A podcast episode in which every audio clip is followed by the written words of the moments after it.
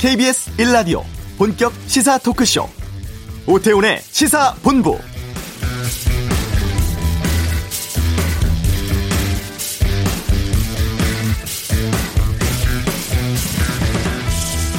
국회, 청와대까지 모두 세종시로 옮기자 이른바 행정수도 이전론이 힘을 받고 있습니다. 먼저 여당 원내대표가 불을 붙였고 국회의장 비롯해서 여권 유력 인사들이 연이어 찬성 의견 내고 있습니다. 김태년 원내대표 17년 전 행정수도 이전에 위헌 결정 났지만 당시 근거였던 관습법도 시대에 따라 변한다면서 개헌이나 국민투표 없이도 법안 고치면 행정수도 완성할 수 있다면서 여야 시민단체가 참여하는 특별위원회 만들자고 제안을 했습니다. 여기에 대해서 미래통합당은 악화된 부동산 여론을 의식한 관심 돌리기라면서 비판을 하고 있습니다만 충청권 민심을 의식한 듯 논의 가능성은 열어두고 있는 모양새고 정의당은 진정성이 있다면 여당이 구체적인 실행 계획 밝히는 게 순서라고 지적하고 있는데요. 오태훈의 시사본부 행정수도 이전 문제 2부 김성환의 뉴스 소다에서 자세히 살펴보는 시간 준비하겠습니다. 잠시 후 이슈에서는 도시계획 전문가시죠. 열린민주당 김진애 의원과 함께 그린벨트 보존 결정 이후에 주택 공급 방안에 대해서 의견 듣도록 하겠습니다. 국회 인사청문회 계속되고 있습니다. 오늘 그냥 갈 수 없잖아에서 정책 능력은 따지지 않는 인사청문회 문제 짚어보고 2부 아는 경찰 코너도 준비돼 있습니다. KBS 라디오 오태훈의 시사본부 지금 시작합니다.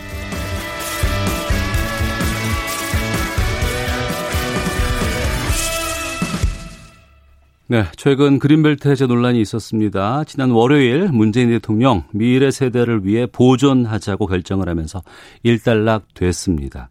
하지만 이 국가 소유의 태릉 골프장 부지 활용하는 방안 계속 논의하기로 했는데요. 여기도 그린벨트라고 해서 찬반 양론도 오가고 있는 모양새입니다. 전반적인 주택 공급 관련해서 좀 여쭤보겠습니다. 도시계획 전문가이시죠. 열린민주당의 김진애 원내대표와 함께 말씀 나누겠습니다. 어서 오세요. 네, 안녕하세요. 예. 사실은 저한테 행정 수도 이전에 대해서 질문하셔도 좋은데 제가 사실 그쪽 전문가인데. 그거 뒤에 뒤에 제가 바로 질문 드리도록 하겠습니다. 네. 예. 네. 그 화두를 열었으니까 요거부터 네. 하고 예, 예.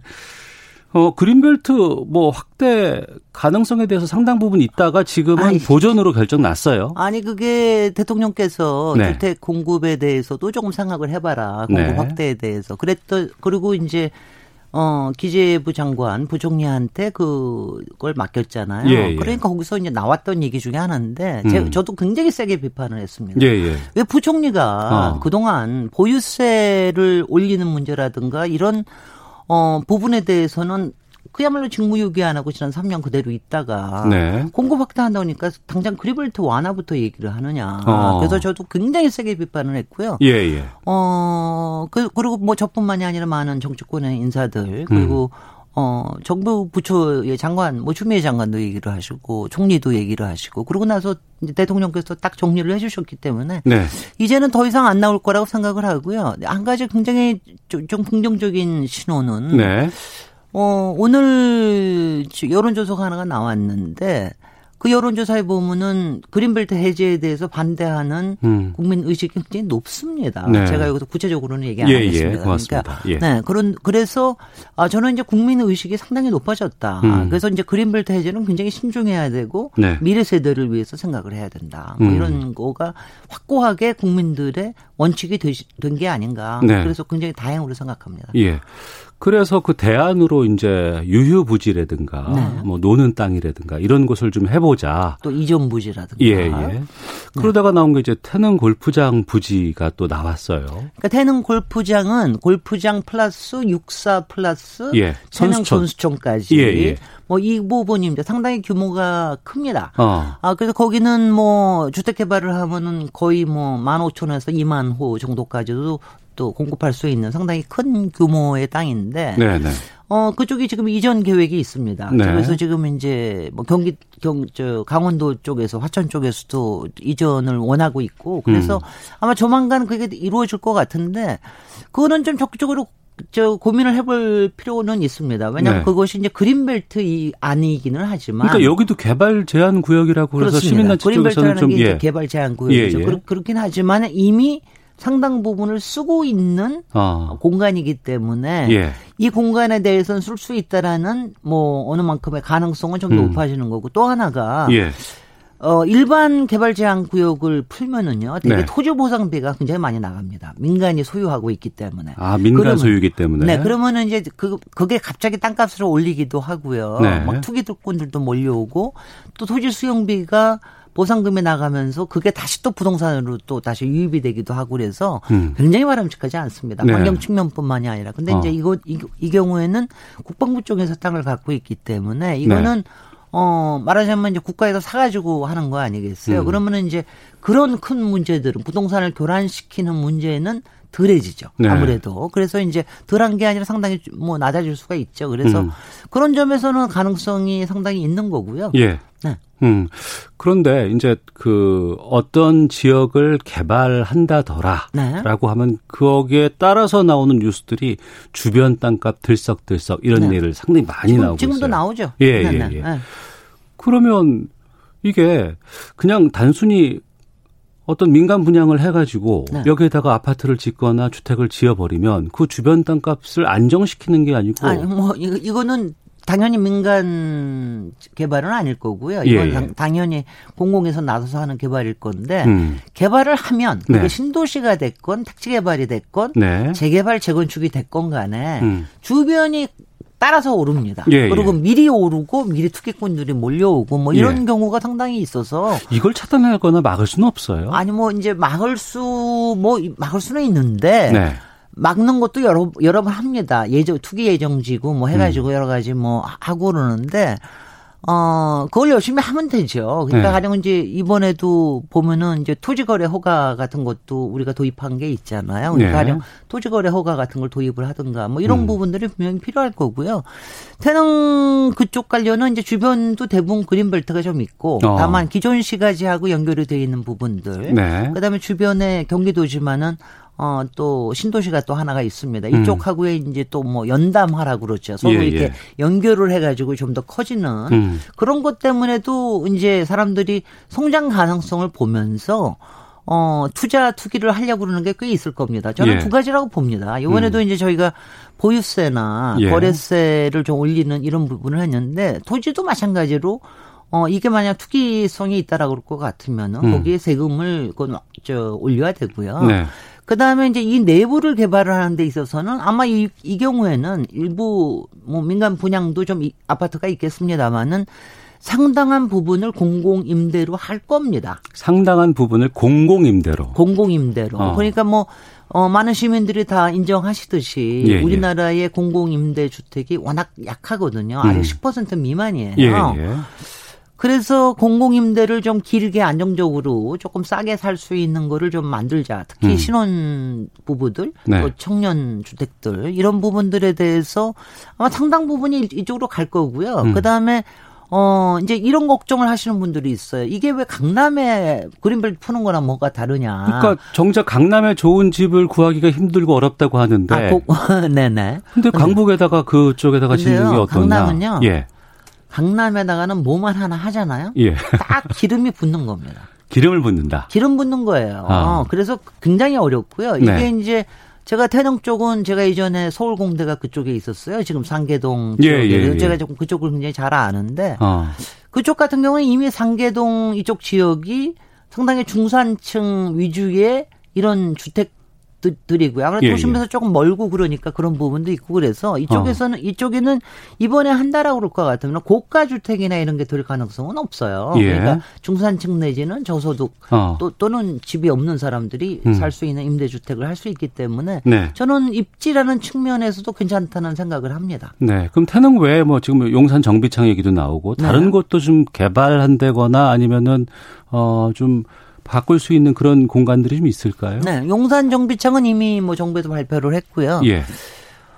어, 제 개인적으로는 뭐 용산 정비창 같은 경우에는 주택도 주택이지만 또 그게 워낙 도심에 있기 때문에 네. 다른 가능성도 같이 좀 복합 개발을 생각을 해야 된다. 뭐 이런 음. 생각을 갖고 있고요. 그 외에 솔직히는 굉장히 많은 국 공유지들이 있습니다. 국 공유지. 그러니까 가장 많은 게 군이고요. 음. 그 다음에가 철도입니다. 그러니까 철도 기지는 어, 서울에도 한 열세 군데인가 있어요. 예, 예. 그중에서 좀큰 것도 있고 작은 것도 있어서 이런 것들은 대개 어디 기존 시가지 안에 이제 한쪽 구역을 차지하고 있는 경우가 많거든요. 그럼 그걸 지화화해서 지상을 좀 개발한다거나 이런 아니, 그러니까 실제로 유유지가 많습니다. 유유지도 그러니까 많다. 왜냐하면 철도 부지가 예전처럼 음. 다 이쪽으로 안으로 들어올 필요가 없고 예. 그 철, 저기 그 기차들이 딴 데 가서 음. 창고를 쓰는 경우가 많거든요. 예, 예. 그래서 이, 런 데는 대부분 개발할 수가 있는데 어. 이 경우에도 솔직히는 한 10여 년부터 한 7, 8년 전부터 계속 얘기가 나왔고 박원호 시장 시절에 쭉 얘기를 했는데 예. 이 경우에는 또 뭐가 문제냐면은 음. 가격이 굉장히 문제가 되는 경우가 많아요. 어. 왜냐하면 철도 정은 이제 코레일에서 예, 예. 코레일은 또 어, 빚도 많은데 아니 부채도 많은 데니까 예, 예. 비싸게 팔고 싶고 음. 뭐 자기네들이 직접 개발해 가지고 하고 싶고 이런 것도 있고 그래서 이게 좀 잘 안 되고 그랬어요. 그러니까 이런 거는 정부에서 네. 좀 푸시를 해줄 필요가 있거든요. 음. 그래서 아마 그런 부분들이 이제 적극적으로 나서겠다라고 네. 하는 거니까 뭐 그런 부분들은 분명히 도움이 될 것 같습니다. 그러니까 주택 공급의 한 축은 그런 쪽이라고 해서 새로 네. 이제 짓는 거고 네. 재건축 재개발도 해야 된다라는 주장들이 있어요.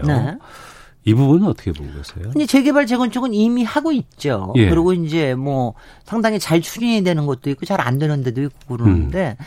뭐 제 생각에는 저는 이제 재개발 재건축은 이제 저희가 한번 뜨겁게 된 대, 대인 적이 있어요. 그게 예, 뭐냐면 예. 이제 이명박 정부 음. 시절, 이명박 시정 시절에 뉴타운 한다고 하도 돌수쇼 나가지고 그때 네. 막 원주민들 쫓겨나고 집값은 오르고 막 이런 부분이 있어서 굉장히 박원순 시장 중에는 굉장히 신중하게 이걸 접근을 그렇죠. 했습니다. 예, 그다음에 예. 너무 밀도를 고밀도로 하는 건 문제가 있다 이런 얘기를 했는데 음. 이거는 하여튼 간에 이건 뭐냐면 하여튼 간에 하기는 해야 됩니다. 예. 왜냐하면 굉장히 노후된 데도 많고 그러니까. 그런데 음. 이제 어떤 조건으로 하느냐가 중요한 거죠. 그래서 네. 저는 어, 이번에 지금 정부에서 하고 있는 보유세 강화, 음. 종부세를 통한 보유세 강화, 그 다음에 취득세 양도세, 그러니까 이른바 투기, 네. 간타에 대해서는 지금 다 막겠다는 얘기 아닙니까? 예, 이거, 예. 이런 부분에 대한 제도 보완이 되고, 음. 그 다음에 임대차 지금 이제 전월세 계약갱신 청구권 임대차 보호법이 제도적으로 안정이 되고 이것도 이제 풀어야 될 거죠. 예, 예. 요것도 되고 어. 그다음에 세 번째가 굉장히 주, 중요한 게 예. 어, 초과 이익 환수제라는 게 있어요. 예. 제, 초, 저, 그, 저, 재건축 같은 재건축 경우에는. 관련해서.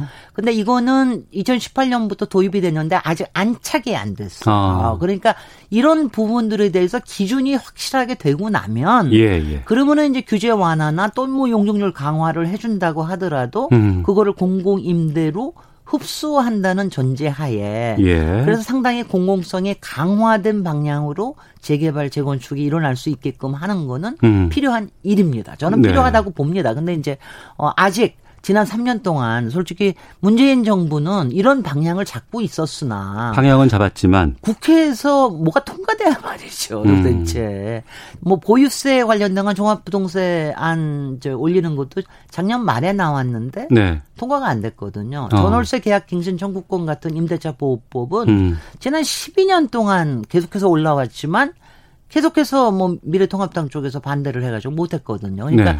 이런 기본적인 거를 해놓고 나야 음. 그래야지 할 수 있다라는 거죠. 저는 어 제가 미래통합당 의원들께도 굉장히 이제 그런 말씀을 드립니다. 왜냐하면 선진국에서는 다 알고 있는 제도를 네. 우리도 약간의 부작용이 있다 하더라도 부작용을 최소화시키면서 해, 야 됩니다. 그거는 보이스테를 강화하고 그 다음에 임차인들을 보호해 주는 거를 해 놓고 네. 그 다음에 너무 이익이 나는 거에 대해서는 환수하는 음. 방안을 만들어 놓고 그다음에 차근차근 개발에 대해서 푸는 것도 합시다. 네. 이렇게 저는 얘기를 하고 있고요.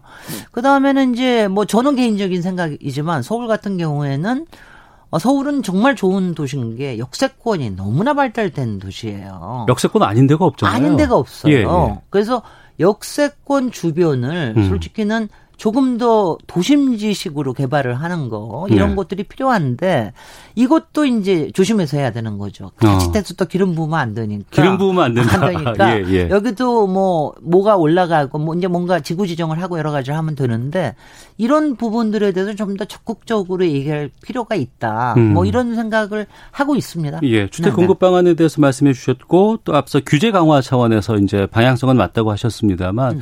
종부세율 지금 최고 세율 6% 6%잖아요. 네. 근데 이 구간이 너무 넓다면서 그때 상당히 제가, 분노하셨던 제가, 뭐 제가 비판하고 예. 비판 아니 6 갑자기 6, 6%로 올린다니까 사람들이 깜짝 놀래잖아요. 음. 그러니까 기존에 3.2% 6% 올린다니까 무섭잖아요. 예. 근데 그거는 94억 과표 기준 94억 이상이고 94억 이상만 6%고 그러면은 거의 시가가 150억 정도 됩니다. 그런 게 많이 있나요, 우리나라에? 그러니까 다 예, 많지 예. 않아서 2018년 음. 기준 20명밖에 안 되고 20명밖에 안 된다. 어, 아마 아. 작년 아. 2019년 아직 통계가 확실하게 안 나왔죠.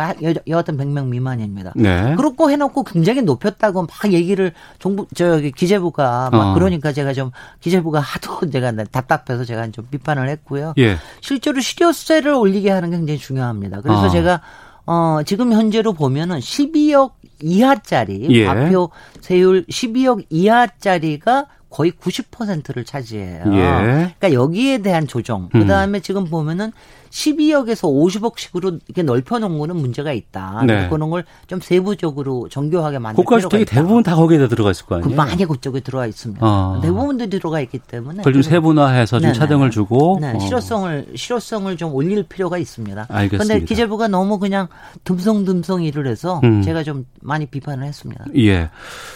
어, 청취자 봄비 같은 님께서 김진애 의원님 아자아자 김재현님은 김진애 의원이 국토부 장관을 하시면 좋겠습니다. KT 주님 비가 와서 시원한데 김진애 의원님 의견 들으니 시원하네요. 김진 에어컨입니다. 하트, 하트 여러 개 주시기도 네. 했었고. 아주 제가 요새 에어컨 역할을 하는 거는 법사위인데. 거기로 가면 저희가 아, 시간이 많이 없어서. 법사위 쪽에 네. 못하고 지금 이제 부동산이 터지기 때문에 음. 왜냐하면 제가 솔직히 21대 국회 들어오면서 초반에 이번에 저희 1호 법안이 전월세 계약 갱신 청구권 주택 임대차 보호법이에요. 예, 예. 두 번째가 종합부동산 강화법입니다. 어. 왜냐하면 저는 지금 안 하면 못 한다. 예. 제가 뭐 지난 12년, 20년 정도 이게 끌어온 법안인데 예. 이번에 안 하면 못 한다는 생각을 꼭 합니다. 그래서 어. 이번에는 꼭 해놔야 예. 그래서 제가 그, 그래서 솔직히 이렇게 이슈화가 된 거에 대해서 저는 힘들지만 굉장히 반가워하고 이번에 꼭 통과될 수 있도록 어. 제가 뭐, 뭐 정부도 뭐좀 이렇게 좀 이제 많이 이렇게 좀 띄워주기도 하고 음. 비판도 음. 하고요. 어, 더불어민주당이 혹시 또 후퇴할까봐. 네. 이럴 때는 여당 아니니까 힘드네요. 그 다음에 미래, 미래통합당 미래통합당 의원들께도 좀 합리적으로 얘기하시는 분들이 계시기 때문에 그런 거라도 얘기 많이 하고 그러고 있습니다. 그럼 바로 이 질문 드려야 될 것 같습니다. 지승환님께서 네. 행정수도를 옮긴다고 서울 부동산 값이 내려갈까요? 별 효과 없이 세금만 낭비할까 걱정입니다. 저희가 이제 2부 뉴스소다에서 이제 다루긴 하겠습니다만 이 행정수도 이전 문제에 대해서는 어떤 입장이신지 말씀해 주세요. 아니 도대체 국회에 옮긴다 그러면 저는 전 국민이 찬성할 줄 알았는데 서, 예. 서울 서울 주민은 다 찬성할 줄 알았는데 어. 국회 국회의원 밀어 실어가지고 너무 그러시. 하시잖아요. 근데 이제 걱정들을 하시는데 이게 예. 만약 국회가 만약 전체가 다 움직인다라고 그럴 것 같으면 음. 상당 그 자체 인구도 그렇지만 이에 관련된 산업들도 뭐 미디어도 그렇고 다 같이 이제 옮기는 게 많으니까는요. 예. 그것 때문에 걱정들을 좀 하시는 부분도 있을 텐데요. 이런 생각을 저는 오늘 자세하게 얘기할 시간이 없으니까 예, 예. 저희 18년 전에 음. 그때 행정수도 이전 처음 나왔을 때 그랬습니다. 그때 야당에서 반대했던 논리가 뭔지 아시죠? 서울 공동화 현상이었습니다. 그렇습니다. 모든 지금 기관들이 내려가고 나면 어. 서울은 인구도 줄고 재원도 예. 줄고 그러면 서울 망한다. 예, 예. 그랬습니까? 전혀 아니지 않습니까? 그동안 어. 정부 기관들이 지방에 혁신 도시들도 이전하고 정부 부처가 아홉 개 플러스 여러 가지들이 또 이전하고 네네. 네. 그랬지만 서울은 여전히 뭐 저 경제 도시로서의 위상은 더 올라가고 음. 집 집값도 더 올라가고 이렇지 않았습니까? 예. 그리고 오히려 지금은 이제 과밀되는 그런 분위기고 그래서 그런 공포 마케팅에 속을 필요는 없고요. 다만 음. 어 뭐 이런 게 고민은 해야 될 거예요. 국회와 청와대가 만약 이제 이전을 한다라고 그럴 것 같으면은 이게 이제 상당한 상징성을 이제 이전한다는 그런 뜻이 되잖아요. 네, 이게 네. 이제 서울이 수도로서의 상징성을 가지고 음. 있고 당시에 헌법재판소에서도 관습 헌법이라는 이런 얘기를 그랬죠. 했기 때문에 예. 이런 부분들에 대해서 국민들과의 소통은 더 필요하고요. 음. 다만 어 실제적인 실익은 상당히 높아질 것이다. 아. 뭐 이런 생각을 저는 하고 나중에 또 자세히 말씀드리겠습니다. 알겠습니다. 공론화는 하되 실질적인 효과는 좀 있어 보인다. 네, 네 가능성이 네, 있다. 네. 이렇게 정리하도록 하겠습니다. 아유, 오늘 짧은 순간에 여러 가지 얘기를 좀 많이 들었습니다. 감, 네. 감사합니다. 네, 감사합니다. 예, 열린민주당 김진애 원내대표와 함께 했습니다. 이 시각 교통 상황 헤드렛 뉴스 듣고 오겠습니다. 교통정보센터 이승미 리포터입니다. 네, 이 시각 교통 상황입니다. 고속도로에서 사고가 끊이질 않고 있습니다. 미끄러운 빗길에서 사고 나지 않도록 평소보다 더 주의 운전하셔야겠습니다. 통영 대전 고속도로 통영 방향 산청 부근 2차로에서 승용차 단독 사고를 처리하고 있고요. 평택 제천 고속도로는 양방향입니다. 평택 방향으로 청북나들목 부근인데요. 1, 2차로 막고 사고 처리 작업하고 있고 부근 정체입니다. 반대 제천 방향으로도 청북나들목 부근에서 승용차와 화물차가 부딪 부딪혔습니다. 3, 4차로가 차단되고 있고 부근 밀리고요. 경부고속도로 서울 방향 신갈 부근 4차로에는 고장난 차량이 있어서 기흥부터 밀리고 있고요. 이후 금토 분기점에서 반포 쪽으로 정체입니다. 반대 부산 방향 한남에서 서초 신갈부터 수원까지 막히고 서울 외곽고속도로 구리에서 판교 방향인데요. 도평에서 상일 부근까지 정체되고 있고요. 송파나들목 부근 5차로에 고장난 차량이 있어서 2km 구간 밀리고 있습니다. KBS 교통정보센터였습니다. 헤드라인 뉴스입니다. 국내 코로나19 신규 확진자가 다시 60명대로 올라섰습니다.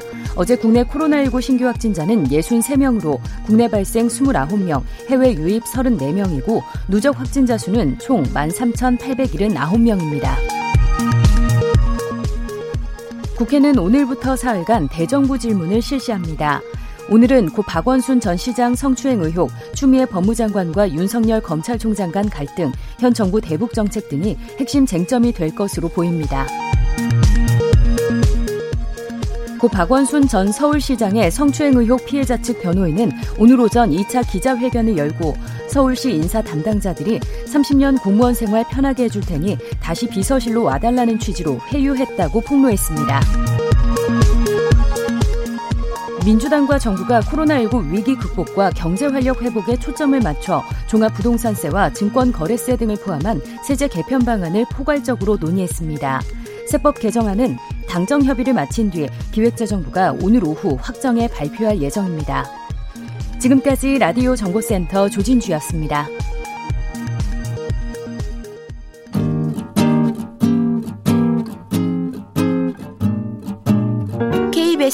1라디오 오태훈의 시사본부 여러분의 참여로 더욱 풍성해집니다. 방송에 참여하고 싶으신 분은 문자 9730번으로 의견 보내주세요. 짧은 문자는 50원, 긴 문자는 100원의 정보 이용료가 붙습니다. 애플리케이션 콩과 마이케이는 무료고요. 시사본부는 팟캐스트와 콩, KBS 홈페이지를 통해 언제나 다시 들으실 수 있습니다. 많은 참여 부탁드려요. 네, 12시 43분 됐습니다. 그냥 지나칠 수 없는 이슈를 다뤄보는 이종근의 그냥 갈 수 없잖아 시간입니다. 지난 20일 김창룡 경찰청장 후보자 그리고 한상혁 방송통신위원장 후보자 인사청문회가 있었고 내일은 통일부 이인영 장관 후보자 또 다음 주 월요일에 박지원 국정원장 후보자 인사청문회 예정돼 있습니다. 정책 수행 능력은 묻지도 따지지도 않는 인사청문회 이런 주제로 이정구 시사평론가와 함께합니다. 어서 오세요. 네, 안녕하십니까? 예. 생중계된 김창룡 경찰청장 후보자 인사청문회 많은 관심이 있었습니다. 네, 그렇습니다. 이 자리에서 어 온통 그 고 박원순 시장 관련한 질문들이 쏟아져 나왔고 네네. 근데 정작 경찰청장 후보자 인사청문회잖아요. 그렇습니다. 경찰청장이라는 직위도 사실 굉장히 중요한 자리잖아요. 예. 어느 나라의 어, 국민들의 어떤 치안, 안보까지 안전까지 모든 부분을 전부 다 어, 어, 통제하고 또 어, 그것을 지켜줘야 되는 자리인데 사실 그런 자리인 만큼 또 그런 자리에 걸맞는 그런 어, 능력을 갖고 있느냐 이런 검증도 굉장히 중요한 어, 부분인데 네. 거의 야당 의원들의 질문은 어, 두 가지에 그냥 그 초점이 맞춰졌어요. 박 시장 의혹 사건과 관련해서 첫 번째는 수사를 계속 할 거냐 말 거냐. 음. 그두 번째는 어, 피소 사실과 관련해서 정보 유출이 어느 기관에서 나느냐 이두 네. 가지를 모아졌고 어, 김 총장 후보자는 어, 공소권 없음으로 결정된 것에 대한 그 이유 필연성에 대한 이야기 그 다음에 유출된 정황이 현재로서는 없다 이렇게 답변을 하는 등 어쨌든 하루 종일 공방은 그 두 가지 질문으로 요약될 수가 있겠습니다. 그러니까 경찰청장 정책 능력을 검증하는 인사청문회임에도 불구하고 수사 상황 관련된 질의만 왔다 갔다 갔다 했다는 건 문제가 좀 있어 보이는데. 네, 그렇습니다. 내일은 이인영 통일부 장관 후보자 청문회가 열립니다. 쟁점들 어떤 것들이 떠오르고 있어요? 어, 일단 이인영 후보자와 관련돼서 어, 지금까지 좀 안 알려졌던 부분들이 좀 나오고 있어요. 그러니까 가족 이것 역시 사실은 뭐 통일부 장관으로서의 어떤 검증에 대한 부분이 언론에 나오는 것이 아니라 가족들에 대한 이야기인데 특히나 네. 이제 아들 유학과 관련된 이야기들이 몇 가지 나오고 있습니다. 음. 어, 유학과 이제 병역 문제인데요. 일단 병역 문제부터 말씀드리면 2014년도입니다. 척추 관절병증으로 5급 전시 근로역을 이제 판정받았는데 있는데 네. 어, 2016년도에 아마 어, 이 아들 되시는 분이 다시 이제 그 어, 가겠다라고 어, 다시 재검을 요청한 것 같아요. 음. 근데 어, 이제 최종적으로 병역 면제가 그때 확정이 됐습니다. 그런데 확정이 됐는데 2016년도에 어, 이 사람이 이제 그 사진을 올리는 거예요. 어, 어떤 사진을 올렸냐면 뭐 맥, 어, 저 경주용 카트를 운전하는 것, 그 다음에 이제 맥주 상자를 운반하는 사진인데 이제 척 추를 아파서 병역 면제를 못 갈 정도면 그런 맥주 상자를 들 수 있느냐 뭐 이런 식의 의혹의 댓글들이 지금 그 사진들에 뭐 달리면서 이 면제 판정이 적절했느냐 이 논란이 좀 부각이 되고 있고요. 네. 두 번째는 이제 유학입니다. 유학이 지금 뭐 사실 이인영 후보자만이 아니라 지난번에 뭐 어 그 김관 아 저 저 저 저 저 저 김두관 네. 죄송합니다. 김두관 의원의 유학이라든지 이런 어 현역 그 민주당 의원들의 유학 유학과 아, 그 자녀의 유학과 관련한 어떤 문제들이 불거지면서 함께 지금 좀 커가, 커지고 있는 것 같아요. 음. 스위스 유학을 어떤 비용으로 갔느냐, 얼마나 들었느냐 이런 질문들에 대한 답변이 계속 이제 조금씩 조금씩 조금씩 나오고 있고 한 번에 대답을 하는 게 아니고 그다음에 이제 선정 과정, 유학생으로 선정되는 과정 속에서 어머니가 어떤 역할을 했느냐, 뭐 이런 부분 또 어, 아내 그러니까 어, 아내가 상임이사로 있는 비영리 단체가 박원순 서울시장이 재임하던 시기에 뭐 2억 원 보조금 받은 사실도 야당에서 이제 문제를 삼겠다라고 벼르고 있어서 네. 이날도 거의 대부분 음. 가족들의 어떤 그런 뭐 도덕성 내지는 비위 의혹과 관련된 어 그런 그 질문이 줄을 이루고 있을 줄을 이룰 어, 전망입니다. 네. 다음 주 월요일 27일입니다. 박지원 국정원장 후보자 이 청문회를 야당이 벼르고 있다는 얘기가 들려요. 그러게요. 사실은 이제 개원 협상 때문에 음. 어, 일부 어떤 회의 본회의라든지 이런 부분들에 대해서 야당이 계속 보이콧을 해왔거든요. 어, 들어가지 않고 있었죠. 그런데 어, 어, 이 청문회를 앞두고 다시 이제 상임위의 명단도 제출하고 적극적으로 이제 그 이 국회 활동에 임했어요. 네. 이유는 바로 청문회 에서 철저하게 검증을 하겠다. 음. 특히나 네. 박지원 국정원장 후보자에 대한 검증을 철저하게 하겠다가 어. 국회로 복귀한 어떤 동기 뭐 이유로 될 정도로 이날의 어그 청문회는 아마 만만치 않게 지금 준비를 하고 있는 것 같습니다. 쟁점은 뭐 이그 사실 뭐 여러 가지 어떤 쟁점이 또 따로 있겠지만 어 이미 왜 박지원 후보자 같은 경우 어 박 어, 김대중 대통령이 비서실장을 하면서 노무현 대통령으로 정권이 바뀌면서 그 대북 송금 문제가 불거지고 그러면서 네. 실제로 징역형의 실형을 선고받고 일부 이제 복역을 하고 나오지 않습니까? 네. 그런 점을 근거로 해서 사실 어, 조영원 원내대표가 적과 내통한 사람이다 이렇게 표현했고 적과 내통한 사람이다. 아, 네네 이렇게 표현을 했고요. 어. 거기에 대해서 대통령이 인사청문회 앞두고 있는데 직접 나와서 그 부적절한 발언이다라고 음. 이야기를 하고 이렇게 되다 보니까 또 집권 여당 의원들이 대거 나서서 거기에 대해 서 또 이 공방을 벌이고 있고 그러니까 아마도 이 자격 문제가 굉장히 그날은 또 이 이어질 것 같고요. 그 외에도 뭐 불법 정치 자금 문제 뭐 늘 꼬리표처럼 붙고 있죠. 그다음에 학력 위조 의혹 뭐 이건 좀 새로 나왔는데 이런 등등이 아마 그날 좀 아, 많이 공방이 벌어질 그런 의제들로 보입니다. 지난 20대 국회에서 인사청문회 꽤 많이 열렸었습니다. 네. 그때마다 저희가 다뤘던 부분들, 아니면 야당에서 했던 얘기가 청문 보고서 채택 없이 임명 강행한 사람이 몇 명이더라. 네. 이 얘기가 참 많이. 뜨거웠어요. 그렇죠. 기록이 시작해서 뭐 기록이 예, 예. 뭐 증가하고 있다, 깨진다 뭐 이런 어. 얘기들. 21대 국회 지난 20일 월요일 날 첫 인사청문회 시작을 했는데 음.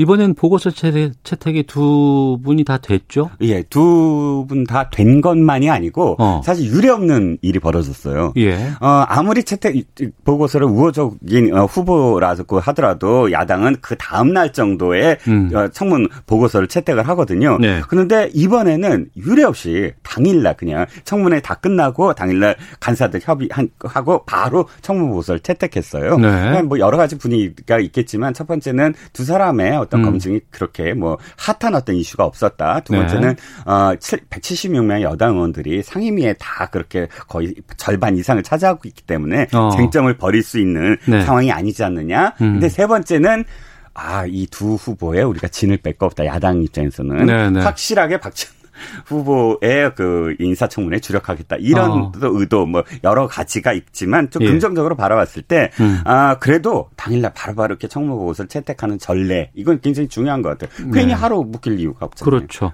청취자 오션님께서 고위 공무원인 만큼 도덕성도 검증돼야 합니다. 의견도 있고 또 K7730님은 이제 가족에 대한 의혹 파헤치는 청문회는 그만합시다. 국민들에게 정치 혐오만 쌓이게 합니다. 미래 비전과 역량을 검증해야죠. 라고 의견도 주셨습니다만 역대 정부 인사청문회들 좀 살펴보면 좋을 것 같은데 언제부터 시작됐는지 뭐 보고서 및 채택은 어느 정도 있었는지. 네. 이건 2000년 김대중 정부에서 시작이 됐어요. 선진국은 다 인사청문회 하는데 우리가 네. 정치적으로 네. 좀 어, 늦은 게 아니냐 싶고요. 또 노무현 정부가 그것을 뒷받침했어요. 노무현 대통령이 대상자를 확대해서 장관들도 하자 해갖고 어, 대상 폭이 넓어져서 그때부터 인사, 인사청문회가 제도적으로 완전히 어, 뿌리를 어, 내렸는데 음. 노무현 정부 시절부터 보면 81명 중에 보고서 미채택 또는 낭만 사람이 6명, 이명박 정부에서는 113명 중에 27명, 어, 박근혜 정부에서는 20명 어, 뭐 이렇게 음. 해서 점점 점점 조금씩 늘어나는 어떤 추세인데 네.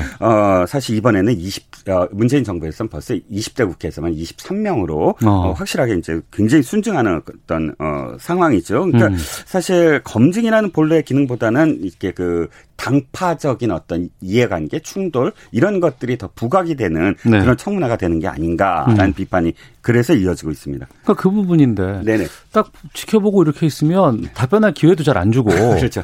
질문만 계속하고 호통만 치다가 네네. 이게 뭐 맨날 비위, 도덕성 이거에 대해서 막 공방이 오가다 보니까 좀 뭐 흥신소 청문회 아니냐 뭐 이런 비판도 좀 꽤 나오잖아요. 아 그러게요. 왜냐하면 어, 사실 도덕성도 중요하지만 네네. 능력 그러니까 음. 그 업무를 수행할 가치관이 있거나 혹은 어떤 전력이 있거나 앞으로 어떻게 할 거냐에 대한 비전이 있거나 이런 것들이 굉장히 또 중요한데 네. 그런 부분이 없이 도덕성에만 너무나 치중한 나머지 마치 어, 이렇게 무엇인가를 캐내야 되고 야당은 언론이 더 캐내서 뭔가 한방뭐 결 정적 한 방을 내놔야 되고 그게 없으면 여당은 야 거봐라 너네들이 못 내놓지 않냐고 음. 무조건 그냥 또 어, 밀어붙이고 이런 것들이 악순환이 계속되어서 네. 마치 흥신소냐 뭐 이런 이야기가 또 그래서 나오는 거죠. 네. 어떤 재산이라든가 여러 가지 부분들 뭐 비위라든가 이런 부분들 아니면은 또 가족과 관계된 거는 좀 비공개로 하고 네. 정책금 검증은 좀 공개로 하고 뭐 이런 좀 방안도 있지 않을까 싶은데 개선한다면 어떤 방향이 좀 좋을 것 같아요? 아, 저는 무조건 미국식을 무조건 따르는 건 아니지만 그래도 상당히 이 원용할 필요가 있다고 봅니다. 미국식은 어떤 건데요? 미군이요. 이거 분리됐습니다. 도덕성, 가족들의 문제 이런 것들이 굉장히 철저하게 검증을 하는데 네. 그것을 국회에서 검증하지 않고 음. 공식 기관들이 검증합니다. FBI라든지 CIA,